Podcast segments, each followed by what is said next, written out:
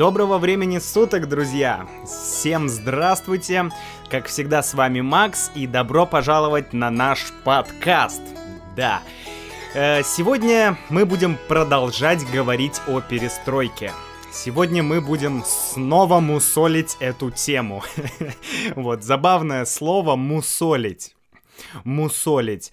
Ну, мусолить э, в прямом значении означает что-то, знаете, вот сосать или облизывать, то есть вот э, делать какое-то такое действие да, например, мусолить э, конфету 3 часа, да, то есть сосать конфету 3 часа, да, мусолить. Вот, э, но также мусолить тему — это такой жаргон, и это означает снова говорить о чем-то. Обычно говорить очень долго. вот, сегодня мы будем мусолить тему или продолжать мусолить тему перестройки. Вот давайте сначала вкратце еще раз, да, поговорим, какие проблемы были до перестройки. Да, какие проблемы в стране были до перестройки, до Михаила Сергеевича Горбачева. Итак, да, первое. Падение роста экономики. Да, экономика пошла вниз.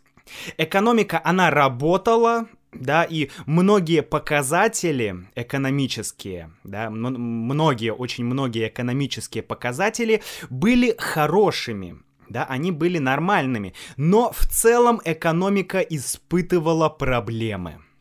Второе – это технологическое отставание от стран Запада да, технологическое отставание. То есть нет каких-то технологий, очень мало технологий, большие проблемы с технологиями. Номер три. Коррупция. Блин, когда в России не было проблемы с коррупцией, а? Ну вот когда? Мне кажется, вот сколько существует э, Россия или Российская Федерация или СССР или Русь, да, все это время у нас были проблемы с коррупцией. Я очень надеюсь, что когда-нибудь эта проблема разрешится. Вот, следующее, четвертое, это низкая квалификация кадров. Кадры, то есть работники, то есть люди, которые работают. Это кадры. Вот, поэтому низкая квалификация. Да, очень люди были э, неспособные э, как бы что-то делать, реформировать, да, двигаться вперед. Они не умели делать какие-то вещи. То есть просто низкая квалификация э, работников ЦК, работников политбюро. Дальше, пятое. Рост теневого сектора. Вот, ну, это такое сложное понятие, теневой сектор, да, то есть это как бы сектор, который в тени, находится в тени. То есть, по сути, это как бы такие, знаете, мафия, бандитские группировки, тоже коррупция и вот все такое. То есть какой-то вот такой, да, теневой сектор, какая-то такая вот мафия, что-то такое есть. Дальше а, проблемы в окостенении элиты. Да, окостенение. Хорошее слово окостенение. Кость, корень, да, кост, окостенение, кост. Кость — это то, что находится внутри нас, да, у человека есть кости, да, это наши, из чего состоит наш скелет. Это то, что внутри нас. И окостенение означает как бы не гибкость, не гибкость элиты, то есть не гибкость, не знаю, высших слоев населения. То есть очень все традиционное, очень все консервативное, без каких-то вот, без желания развиваться, без желания как-то что-то менять. То есть очень трудно что-то менять, да, нет гибкости у людей, у элиты. Вот, э, ну и, конечно, дефицит товаров, да, из-за плановой экономики, да, плановая экономика, дефицит товаров и проблемы в сельском хозяйстве. Страна больше покупала, чем продавала да, продуктов питания. Был продовольственный кризис. То есть кризис продовольственных товаров. Продовольственные товары, ну, это все товары, которые тебе нужны, чтобы жить. Да, это какая-то еда, какие-то такие товары там типа мыло, шампунь, да, вот крем какой-нибудь, то есть самые необходимые вещи. Была, была проблема, был дефицит, да. Окей, и дело в том, что вот в это время, да, страна держалась на том, что были высокие цены на нефть и на газ. Да, то есть благодаря ценам на нефть и на газ э, экономика, она все-таки была, ну, как бы не, не, не в очень плохом состоянии, да, с экономикой не было каких-то супер глобальных проблем, потому что страна продавала нефть, страна продавала газ. Но, но, никто, да, из лидеров э, политбюро да, это главный, главный орган власти, это вот э, группа людей, группа самых главных людей из Центрального комитета Коммунистической партии Советского Союза, то есть главные, самые умные люди да, из этой ЦК КПСС, они образовывали политбюро, политическое бюро, то есть как бы самую э, самую верхушку власти. Да, то есть самые важные люди, те, кто фактически управляет страной. Потому что в самой коммунистической партии было очень много людей, а политбюро это ну, не знаю, может быть, 10, 20, 30, да, ну, не очень много людей, которые фактически управляли страной. И никто не знал, как улучшить экономику как улучшить, где, как бы, что реформировать, что улучшать, как решать проблему дефицита, как решать проблему коррупции. Никто не знал. И один из лидеров, один из лидеров политбюро сказал, он сказал, что, э, ну, нам э, как бы, чтобы развиваться, нам нужно действовать эмпирическим методом да, то есть мы будем эмпирически как-то выяснять, что делать. Вот. Эмпирический метод или эмпирический путь означает, что э, это путь опыта, да, путь проб и ошибок. Ты пробуешь, и ты смотришь на результат. Ага, получилось, хорошо, делаем. Не получилось, плохо, не делаем да, то есть это вот метод проб и ошибок, эмпирический метод. Поэтому мы будем действовать э, эмпирически, сказал один лидер. И на самом деле из-за того, что никто не знал, что именно делать, то лидеры действовали консервативными, коммунистическими, авторитарными методами – да, как, как они действовали. Они, ну, например, они жестоко контролировали рабочих, да, жестко, лучше сказать жестко, да, очень жестко контролировали рабочих. Да, э, например, э, в то время, если ты не работаешь, то у тебя будут проблемы. Нельзя было не работать. Если ты не работаешь, то ты прогульщик, ты прогуливаешь работу. Ты гуляешь, ты не работаешь. Ты прогульщик. Ты плохой человек. Другое слово для прогульщика — это тунеядец. Да, тунеядец. Это слово, означающее ленивого человека. Человек, который не хочет работать. Это тунеядец. Да? Человек не работает на заводе, человек, не знаю, идет в кинотеатр Человек прогуливает работу, человек тунеядец. Вот, и поэтому что делали власти? Они контролировали людей. Они днем когда человек должен работать, они ходили в кинотеатры, они ходили куда-то, не знаю, в какие-то места, где могут люди отдыхать.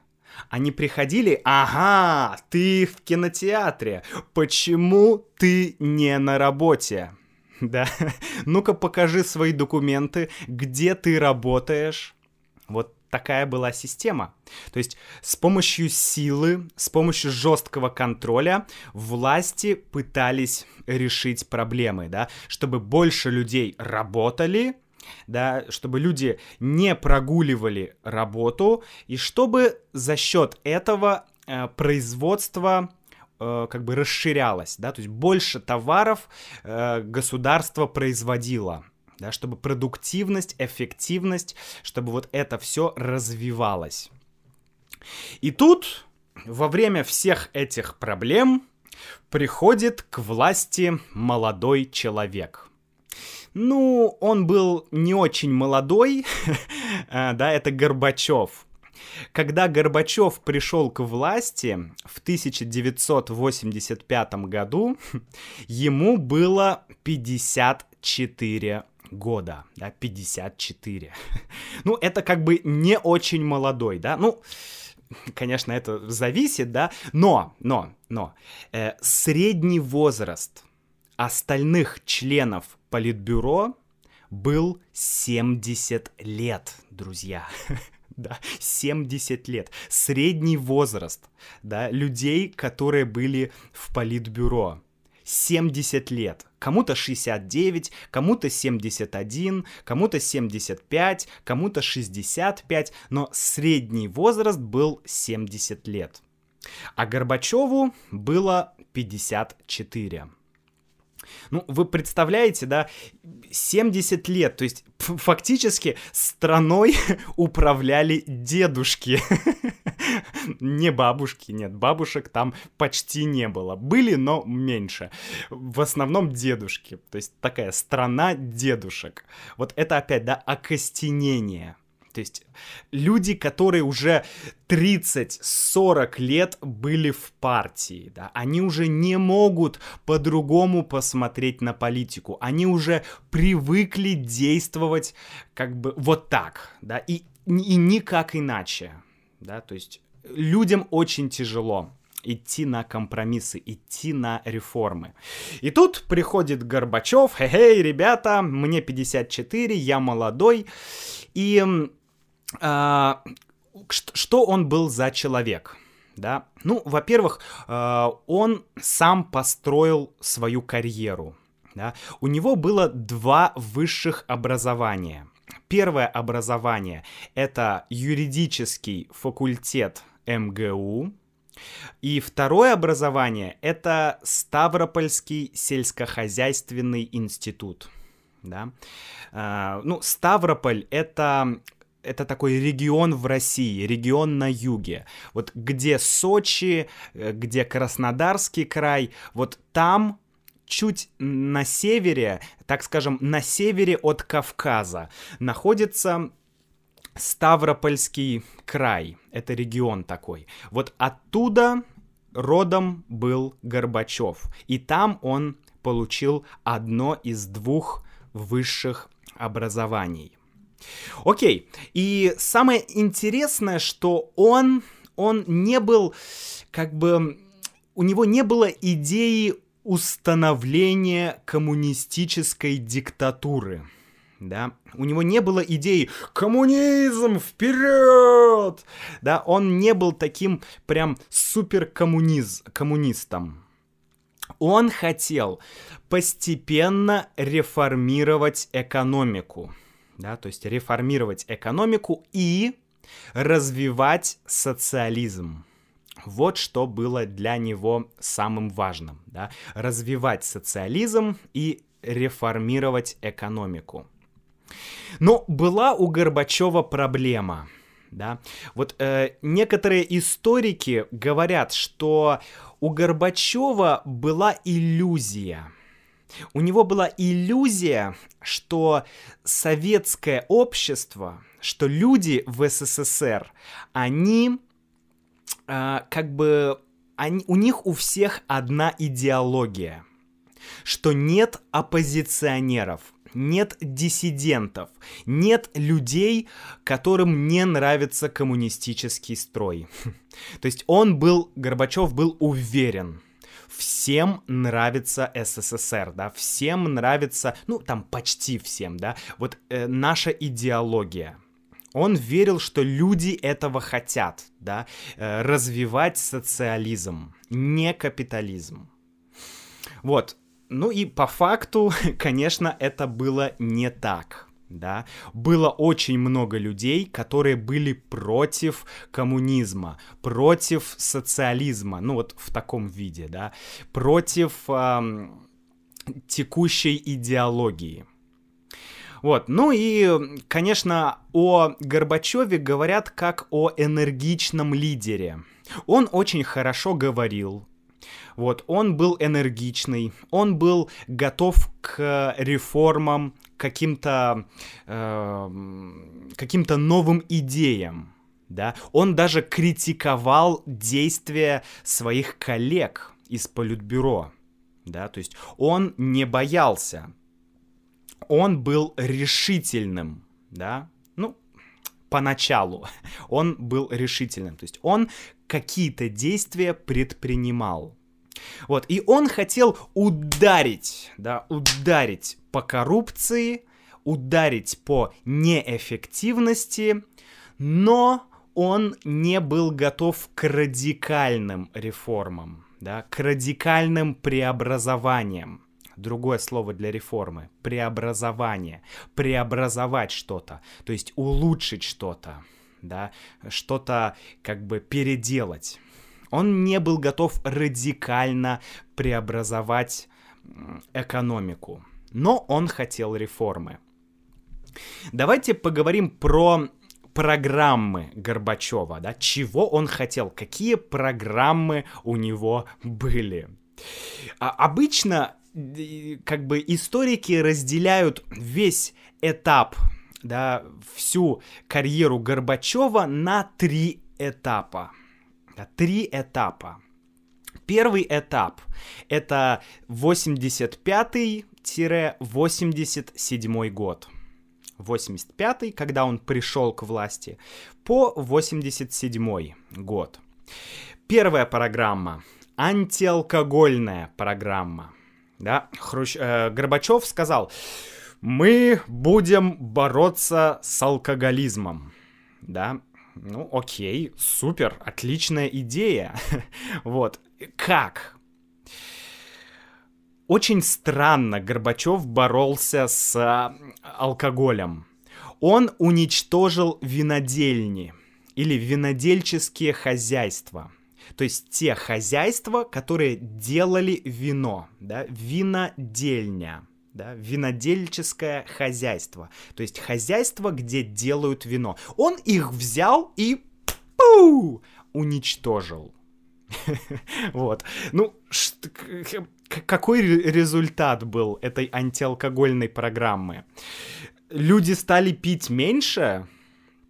Нет. Люди начали э, делать самогон да, то есть самогон это такая крепкая, ах, крепкая водка, сделанная самостоятельно, да, самогон, ты сам гонишь, то есть сам делаешь, да, то есть самодельная водка. Люди начали ее делать сами, да, из ягод, из там винограда, из других каких-то вещей. А, и появились очереди, да, появились очереди за вином. Люди не могли э, купить вино. Вот такая ситуация. И, конечно, э, это сказалось на бюджете государства. Да, бюджет э, государства начал сокращаться. Да, люди не покупают вино. Но люди не стали пить меньше. Вторая эм, программа — это кампания по борьбе с нетрудовыми доходами. Да, давайте я объясню.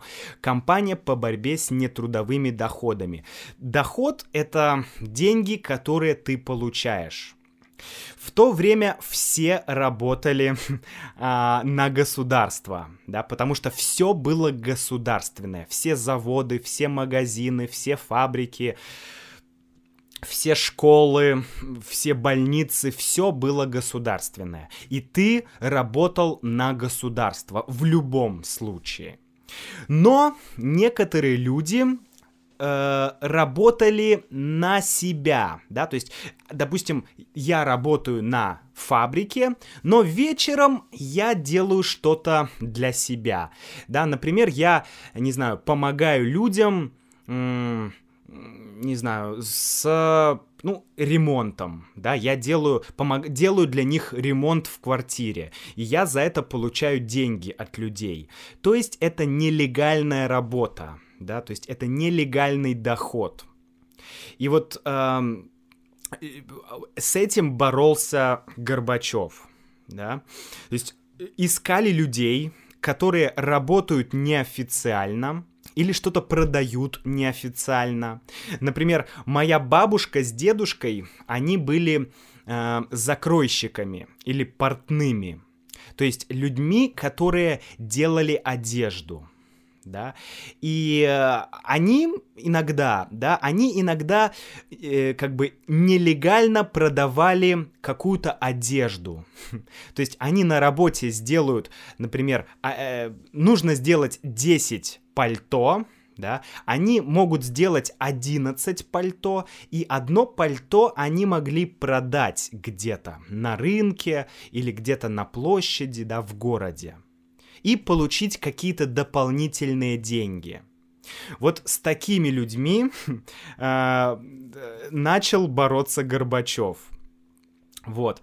И, конечно, это тоже, это очень плохо отразилось на финансовом состоянии простых людей, да.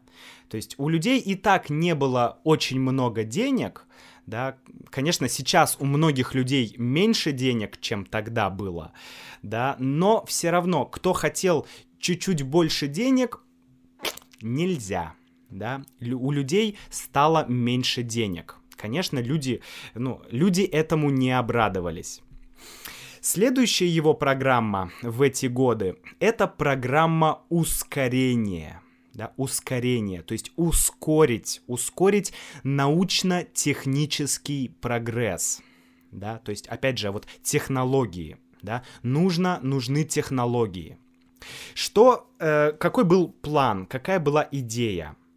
Идея была инвестиции, которые тоже были плановыми, да, плановая экономика, плановая инвестиция. То есть все инвестиции делало государство. И государство направило инвестиции на машиностроение. Машиностроение — это отрасль, да, э, где делают какие-то технические устройства, ну, машины, да, не автомобили, ну, может быть, и автомобили тоже, но и другие машины, да, какие-то. Например, машина для производства, не знаю, э, ну, кружек, да, или, или, например, э, машина для того, чтобы печатать книги, да, вот это все делали машины. Эти машины нужно было апгрейдить, да, их нужно было переоснастить или усовершенствовать, да, сделать их более эффективными. И государство а, купило, государство начало покупать оборудование, да, эти машины, а, покупать их в других странах да, в других странах. То есть импортировать, импорт, импортировать оборудование чтобы в будущем, в будущем эти машины э, производили больше товаров. Да, вот такая была идея. Идея неплохая, но если тебе нужно покупать дорогое оборудование, да, импортировать оборудование, то это много денег. Да, у тебя много, тебе нужно потратить много денег. И Получается, что государство не получает деньги за вино, за алкоголь, но тратит его на оборудование. Вот такая проблема. И этот этап оказался неудачным. Да? Ну, Горбачев говорил, что это эти неудачи из-за того, что в политбюро слишком как бы вот окостенелая элита. То есть многие люди э, в партии слишком консервативны. Вот. Ну и на самом деле вот все равно каких-то радикальных, да, то есть как бы очень серьезных шагов не предпринималось Горбачевым. Э, в общем, все оставалось по-старому, проблемы не были решены. Вот, и в этот момент э, Горбачев, он начал менять кадры, да, он сказал, что нам нужно менять кадры, нужно менять людей. И он начал увольнять каких-то старых коммунистов и приглашать новых людей. И вот в это время появились такие люди в Политбюро, как Лигачев, Яковлев, Лукьянов, Борис Ельцин, будущий президент России и так далее. И все эти люди в конце, э, они еще сыграют свою роль да, у них будет, ну, у них будет свой план. Мы об этом попозже поговорим. Ну и в конце этого этапа произошло еще два события, да, два события. Первое — это внешняя политика СССР. Да, как бы Горбачев начал больше общаться с Западом, да, с США, с Европой, с другими странами. И была даже, было такое соглашение, был такой договор о ликвидации ракет, да, средней и меньшей дальности. То есть это говорит о том, что оружие становилось меньше, да. Этот, этот договор говорил, что э, США как бы уберет какое-то оружие, да, уменьшит количество оружия, количество ракет. И СССР тоже уменьшит количество ракет да, потому что была холодная война, да, была такая опасность США, СССР, да, вот такая. И э, немножко это как бы нач- началась такая оттепель снова, да, мы уже говорили про это слово, то есть немножко лучше стали отношения СССР и Запада. Вот. И в конце э, 86 -го года вышел новый закон, да, потому что были проблемы с дефицитом, и вышел закон об индивидуальной трудовой деятельности. Пау! Что это значит? Да, индивидуальная деятельность. То есть это как раз вот все то, что было вначале запрещено, да, какие-то дополнительные а, доходы, например, быть репетитором, да, быть учителем, а, не знаю, давать какие-то уроки, э, там, вне своего рабочего времени, или, например, работать в такси, да, иногда подвозить людей. То есть это было возможно, да, людям разрешили э, небольшие заработки в свободное время. То есть днем ты работаешь на фабрике, а вечером ты можешь официально уже что-то там продать, да, что-то сделать. То есть такая, такой небольшой маленький бизнес у тебя может быть, очень маленький. Дальше второй этап, друзья. Второй этап это 1987-1989 год. Ну и в это время, конечно, произошло очень много всего. Во-первых, э, было два удара по советской экономике. Первый удар, да, это в 1986 году. Первый удар — это резкое падение цен на нефть. Да, нефть дешевеет это опять у государства проблемы с бюджетом. И второй удар — это Чернобыль. Чернобыль. Чернобыльская катастрофа. Да, это большой взрыв э, реактора на Чернобыльской атомной станции. Вот это все, конечно, очень было плохо для советской экономики. И э, Горбачев да, в, этом, в этот этап, он понял, что нельзя просто какими-то административными мерами изменить ситуацию в стране. Да? То есть э, нужно более глобально действовать. Нужно реформировать систему в духе демократического социализма. Ого! То есть то есть появились первые намеки, да, первые отсылки, первые идеи демократии, да, демократический социализм. Горбачев понял, что надо действовать так. И что он сделал? Да, что он сделал? Какая была демократизация? Ну, первое — это гласность. Да, гласность. Гласность от слова «глаз». Глаз означает голос. Голос. То есть ты можешь говорить, что ты думаешь.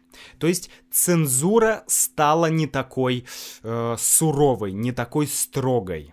Да?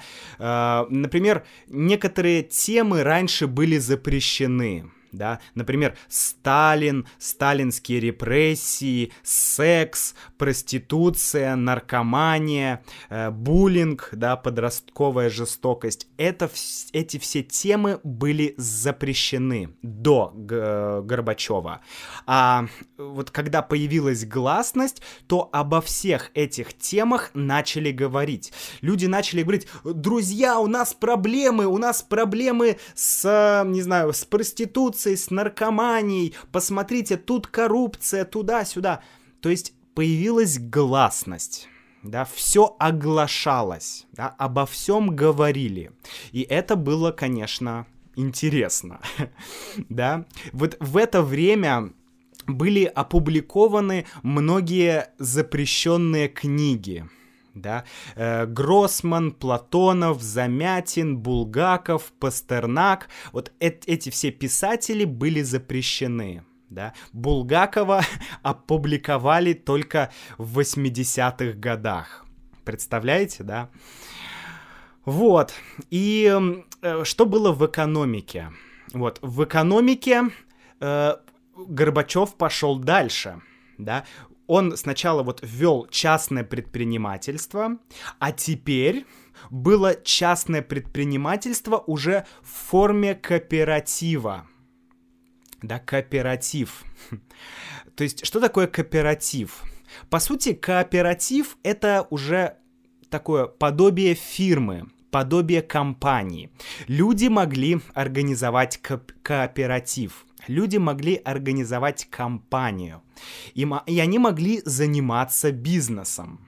Да? Никто тогда не говорил бизнес, да, это было плохо. Нет, как бы еще это было ну, не так популярно, да, такие слова. Частная собственность, предпринимательство, это же капиталистические термины. вот, поэтому были вот эти кооперативы. И, конечно, это уже был большой шаг вперед. Причем сначала кооперативы не могли использовать других людей, да, то есть ты работаешь один. И, э, но потом постепенно, да, все больше и больше кооператив начинал быть похожим на реальный бизнес да, потому что э, люди уже смогли заниматься торговлей, да, ты мог производить что-то, ты мог делать одежду, и ты мог ее продавать. Какую проблему должны были решить кооперативы? Ну, первая, это главная проблема, это дефицит товаров в стране. Да? То есть плановая экономика, она не могла удовлетворить спрос всех людей. Да, был дефицит товаров, были очереди. И кооперативы должны были помочь. Да, то есть любой человек мог начать э, выпускать какой-то товар, что-то делать. И ну, идея очень хорошая. Но здесь э, образовалось несколько проблем. Во-первых, кооперативы продавали товары по рыночной стоимости. Да, то есть цена была не фиксированная. Они могли продать товар по любой э, цене. Да? Но государственные предприятия, фабрики, они продавали все по фиксированной государственной цене. Да? То есть произошла борьба плановая экономика и свободный рынок, да, свободные цены. И получалось, что кооперативы, они часто э, были э, основаны какими-то предприятиями, да, то есть государственные предприятия, какая-то фабрика, и при ней был кооператив. И этот кооператив продавал продукцию фабрики, да, то есть э, получалось, что люди, да, вот те, кто владели кооперативом, они зарабатывали большие, огромные деньги, но они не платили налоги да, и более того, иногда они, э, вот э, тоже были какие-то такие серые схемы, да, или теневой сектор, как мы говорили. То есть получалось, что а, оборо... предприятие, оно лишалось оборотных средств. То есть тех денег, которые предприятие могло э, направить на улучшение, на развитие, да, на расширение. Но все эти деньги забирал кооператив. То есть некоторые люди стали очень богатыми а другие люди также работали на государство, да, и те, кто работал на кооперативы, они получали много денег, а те, кто работал на государство, они получали иногда в 10 раз меньше денег. Да, то есть опять произошло такое разделение на классы. Одни люди обычные люди, да, другие люди с большими деньгами. И вот здесь как раз началась вот эта мафия, да, появились кооперативы для кооперативов. То есть как, как бы кооперативы, которые защищали кооперативы. Защищали в прямом смысле, то есть, да, с оружием, с пистолетами, они защищали корпоративы между, э, как бы, ну, от других кооперативов или от других людей. То есть был рэкет. Да, это была нормальная ситуация, когда ты работаешь в кооперативе, ты зарабатываешь деньги, к тебе приходит какой-то человек и говорит, так, друг, если ты хочешь работать, зарабатывать деньги, ты должен отдать мне 20 или 30 или 50 процентов. А иначе все да, иначе там мы тебя убьем или иначе мы закроем твой бизнес. То есть вот такая мафия, да, появилась. Конечно, идея кооперативов была хорошая, но она была плохо реализована. Вот это вот такая проблема. Ну что, друзья, затем пошел третий, да, э, ну сразу стоит сказать, что э, вот это все, конечно, способствовало неустойчивой ситуации в стране да, то есть э, получилось, что одни люди больше зарабатывают, другие люди меньше, а где же коммунизм, а где же равенство, а где же социализм, да, и у всех людей началась как бы такая... Э, ну, во-первых, конечно, лю- многие люди почувствовали, что ура, стало свободней, ура, я могу заниматься бизнесом, я могу заниматься какими-то э, какой-то частной индивидуальной деятельностью, но в то же время произошла дестабилизация да, дестабилизация. То есть очень большие волнения начались. То есть начался такой, по сути, социальный кризис.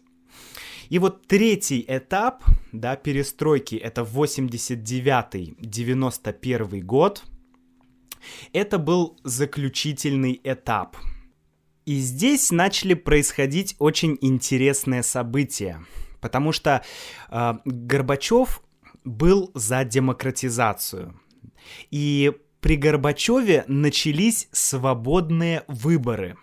Да, то есть до Горбачева выборов не было. Да, всех кандидатов, администраторов, губернаторов, мэров, да, их всех назначали. То есть они получали должность от какого-то другого человека. А, но Горбачев сказал, нам нужно, чтобы люди сами выбирали депутатов, чтобы люди сами выбир, выбирали, не знаю, губернатора, да, например. И э, появился новый политический орган, да, была коммунистическая партия, и появился съезд народных депутатов, да, то есть появилось две силы.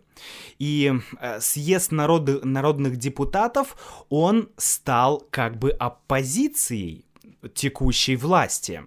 То есть Горбачев хотел, чтобы было больше свободы и демократии, и он сам сделал себе оппонента, да, то есть сделал себе оппозицию сделал себе пар... ну не партию, ну, э, так скажем, силу, которая была против него.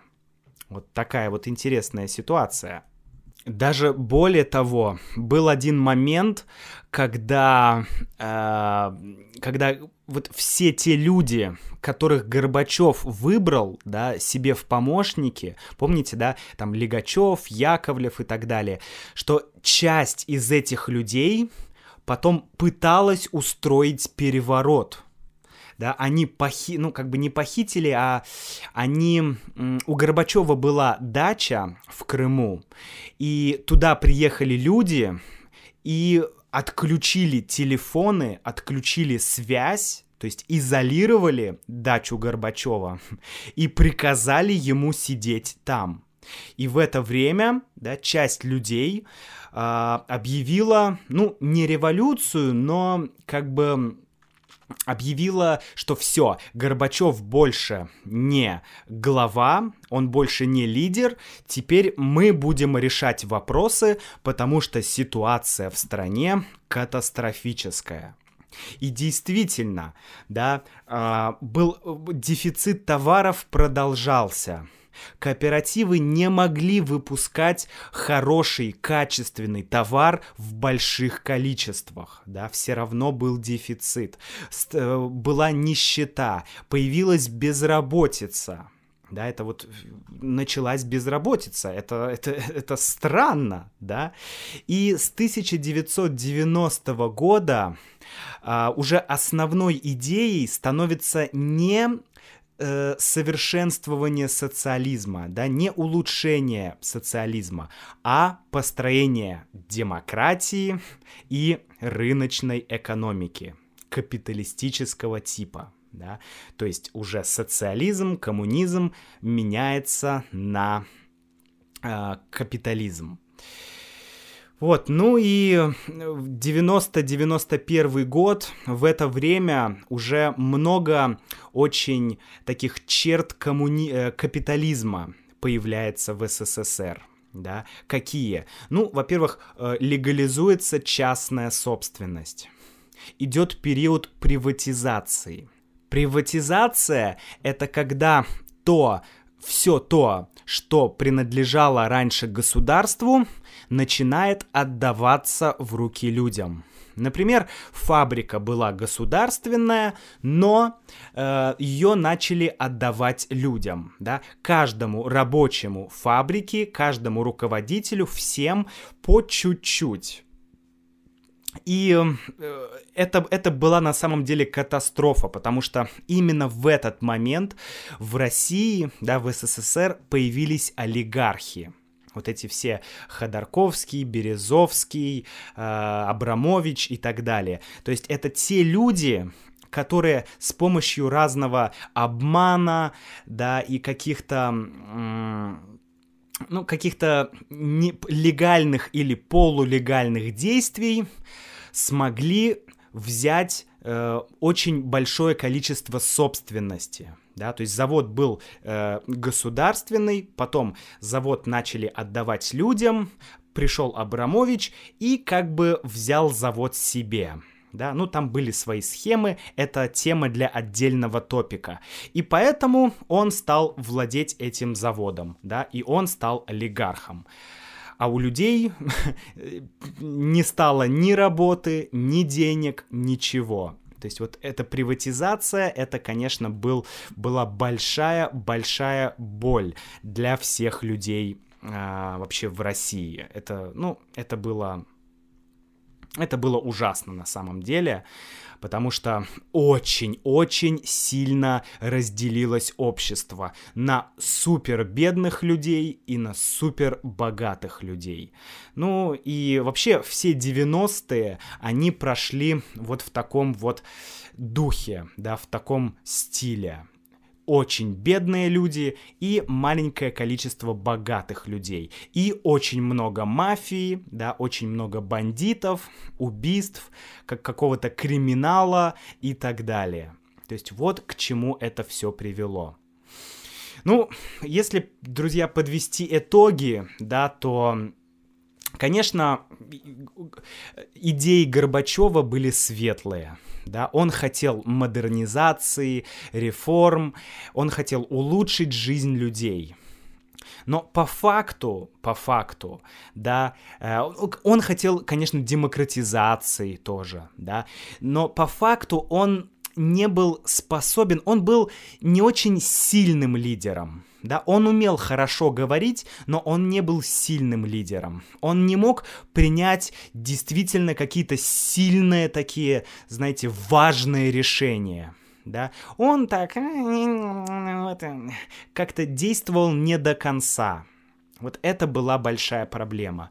Было много им совершено ошибок, и, конечно, люди сначала очень обрадовались перестройке, что ура, у нас какая-то появляется свобода, но потом эта свобода переросла в вседозволенность, да, в какие-то бандитские вещи, в мафию, в коррупцию еще большую. На этом фоне многие страны, да, Литва, э, Украина, ну, большинство республик, они тоже захотели быть независимыми, да, и они отделились от, э, ну, от Советского Союза, от России, да, то есть такая вот демократизация, и, конечно, все, пока-пока, да, все страны начали выходить из Советского Союза. Вот, друзья, жаль, конечно, что все произошло именно так. Я думаю, что, конечно, нужны были изменения, глобальные изменения в Советском Союзе, но вряд ли стоило делать все так, потому что последствия и то, что было в 90-х, ну, это, честно говоря, ужас. Может быть, я сделаю подкаст про 90-е года, потому что тогда происходило просто... Ну, я немножко помню это время 90-х, я помню, как тяжело было моим родителям, да, там, мам, моя мама осталась одна, без работы, с двумя детьми, мой отец уехал в другую страну, в Польшу, и начал жить там, потому что здесь у него были проблемы, да, э, с какими-то бандитами и так далее. То есть это, это на самом деле, ну, это правда, это трагедия. Это огромная трагедия в России. Ну что ж, я надеюсь, вам стало более понятно, э, что происходило в то время. Пишите мне, задавайте вопросы. Конечно, нельзя вот в таких два подкаста уложить всю информацию про перестройку, но я всегда рад ответить на ваши вопросы на сайте russianwithmax.com. Заходите и оставляйте комментарии. Всего вам доброго и до встречи!